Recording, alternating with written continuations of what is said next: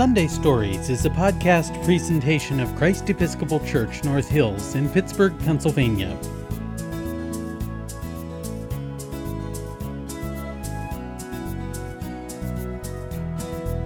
Hello, welcome to Sunday Stories. My name is Deacon Lorena, and I love to share good stories with you.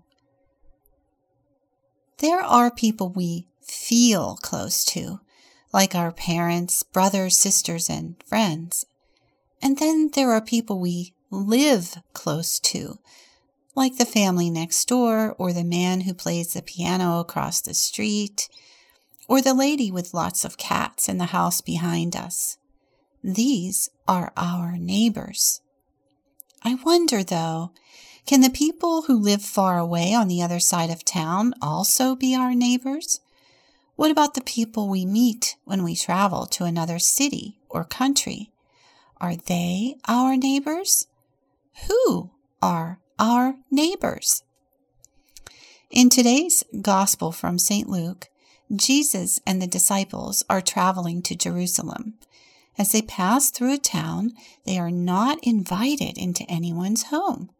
The Samaritans, the name of the people who live in the town, are not being very neighborly to Jesus and his friends, so they keep going. A little further on, a lawyer who is an expert in Hebrew scripture walks up to Jesus and asks him a question Teacher, what must I do to get to heaven? Jesus answers, You know Scripture. What does it say? And the lawyer says, I must love God with all my heart, and I must love my neighbor as myself. Excellent, Jesus says. There is your answer. But then the lawyer asks, Who is my neighbor? So instead of giving an answer, Jesus tells him a story. One day, a man is traveling from Jerusalem to Jericho when he is attacked by robbers and left to die. Along comes a priest who sees the man but doesn't stop to help him. Then along comes a Levite, and just like the priest, he doesn't help the man either. Finally, a Samaritan who comes along and sees the hurt man and has compassion. He stops, bandages the man's wounds, and takes him to a hotel. He pays the people at the hotel to take care of the man until he can come back. After telling the story, Jesus then asks, Which of these men is a neighbor to the one who is attacked by the robbers? And the lawyer knows right away that the neighbor is the Samaritan. Then Jesus tells the lawyer, Now go and love your neighbor.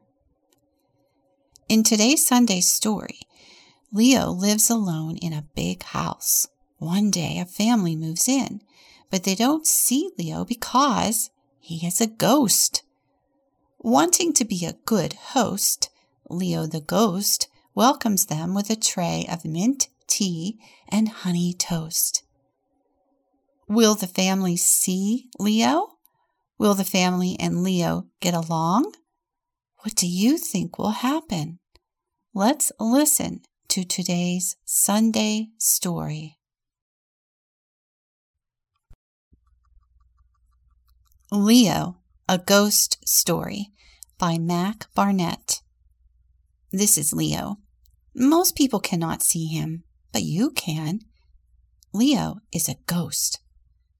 For many years, Leo lived by himself in a house on the edge of the city, reading books and drawing pictures in the dust. One day in spring, a family moved in. Leo was glad to have company. On the family's first night, he made them mint tea and honey toast. Leo thought he was being a good host.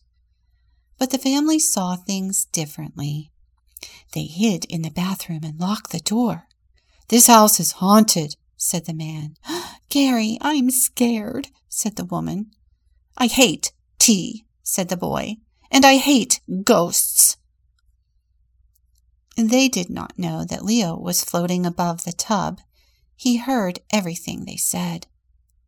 The family called in a scientist, a clergyman, and a psychic to get rid of the ghost. But they should have saved their money. Leo knew he was unwanted. He said goodbye to his home and left. I have been a house ghost all my life, Leo thought. Maybe I would like to be a roaming ghost for a while. So Leo roamed. He saw the city and the people who lived there. Nobody saw Leo. The city was not like Leo remembered it. Some places were wonderful, some places were scary. Everywhere it was noisy. Leo went to a street corner where his favorite candy store used to be. Now nothing was there. Excuse me, he asked a police officer. Do you know where? The police officer walked right through him. There was an afternoon when Leo found himself roaming along a sidewalk covered in drawings. He came across a girl holding chalk in her hand. The girl looked up and stared right at Leo. I'm Jane, she said. What's your name? It felt so strange to be looked at that at first Leo said nothing. Finally, he replied, I'm Leo. Jane nodded. Leo, do you want to play Knights of the Round Table? Yes. Leo said because he did. Good, said Jane. First, you have to be knighted by the king. Who is the king? Leo asked. I am, said Jane.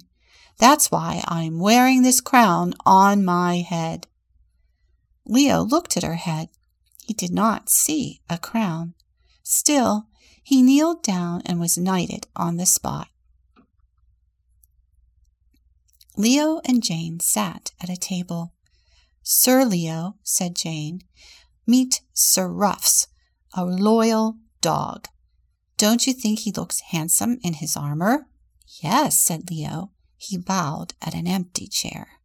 And Sir Leo, said Jane, this is Sir Muse, a loyal cat. Don't you find his whiskers wise looking? I do, said Leo, and he bowed again. And finally, said Jane, this is Sir Squawks, Leo interrupted. A loyal bird. Jane frowned. No, she said. Sir Squawks is a giant hamster. Oh, said Leo. I, well, I'm not wearing my glasses. Jane squinted at the chair. I guess, she said. Jane, a woman's voice came from another room. Tell your imaginary friend goodbye and come down to dinner. Fine, said Jane. She turned to Leo. My mom doesn't think imaginary friends are worthwhile, but I think you're great and with that she stood up and went to the kitchen. Leo felt awful. She thinks I am imaginary, he thought. If I tell her I am a ghost, I will scare her away. After dinner, Jane returned to her room and gave Leo a sword. They snuck into a cave, slew a dragon, and stole all his loot. When Leo closed his eyes, he could almost see the gold coins and green scales. After a glorious feast, it was time for bed. Jane gave Leo a pillow and a sheet. Don't tell Sir Ruffs, she said, but you are my best imaginary friend. Yes, said Leo. He was so happy he couldn't sleep. Leo went to the living room so he wouldn't wake Jane with his rustling. All night long he lay on the floor designing his coat of arms. And so Leo was awake when a sneak thief came in through the window. Halt! cried Leo. But the thief passed through him on his way to the silverware. Later, Leo would not be able to say where the idea came from. He threw the bedsheet over himself and flew at the thief, who was so frightened he dropped all the salad forks. Leo chased the man into the closet, then slammed the door shut and locked him inside. It was all very well done. The sound of the door woke Jane, who called the police and roused her mother. A squad car came and hauled the man off to jail. That was that. Thanks, said Jane. You're welcome, said Leo. I'm glad I could help. But, Leo, said Jane, if you are my imaginary friend, how could you scare that robber? Leo looked down at the carpet. Jane, I told you a lie. I am a ghost. I said I was your imaginary friend, but I'm not. I am just your real friend. Oh, said Jane. Well, that's even better. And they went to the kitchen to have mint tea and honey toast at midnight. Are you as surprised as I am with the way the new family treats Leo? They don't even give him a chance, do they?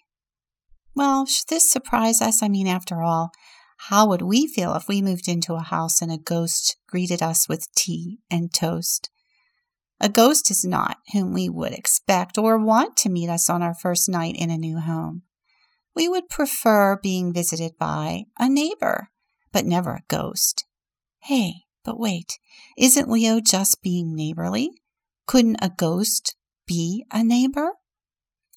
Rather than start trouble, Leo moves on. He decides to roam, just as Jesus and the disciples move on when they are treated rudely in the Samaritan town. Leo arrives in the city to find lots of people, but nobody sees him because he's a ghost. In today's gospel story, the priest and Levite pretend not to see the hurt man on the road. They avoid him because they don't know him and are afraid of him just as the family avoids and is afraid of Leo because they don't know him either. Which makes me wonder do you have to know someone to be their neighbor? Well, once there was a man named Mr. Rogers who had a TV show called Mr. Rogers' Neighborhood. He begins the show by singing a song, It's a Beautiful Day in the Neighborhood, a beautiful day for a neighbor. Maybe you have seen his show. Anyway, Mr. Rogers calls all the children and adults who watch the show his neighbors, which seems unusual because he can't possibly know all the children and their parents, but still, he considers them to be his neighbors. If Mr. Rogers were to meet you or me on the street for the first time, he would most definitely stop and say, Hello, neighbor, because Mr. Rogers sees all people as his neighbors and I bet if he met Leo, he would consider him to be a very good neighbor, even though Leo is a ghost. I love today's Sunday stories because they help me to see that sometimes the person, sometimes the people we least expect to be a neighbor are the very ones who are the most kind and the most loving neighbors of all. Let us pray. Gracious God, thank you for loving us. Help us to see all people as our neighbors. Help us to love them with the same kind of love that you give to us. In Jesus' name we pray. Amen. Sunday Stories is a podcast presentation of Christ Episcopal Church North Hills in Pittsburgh, Pennsylvania.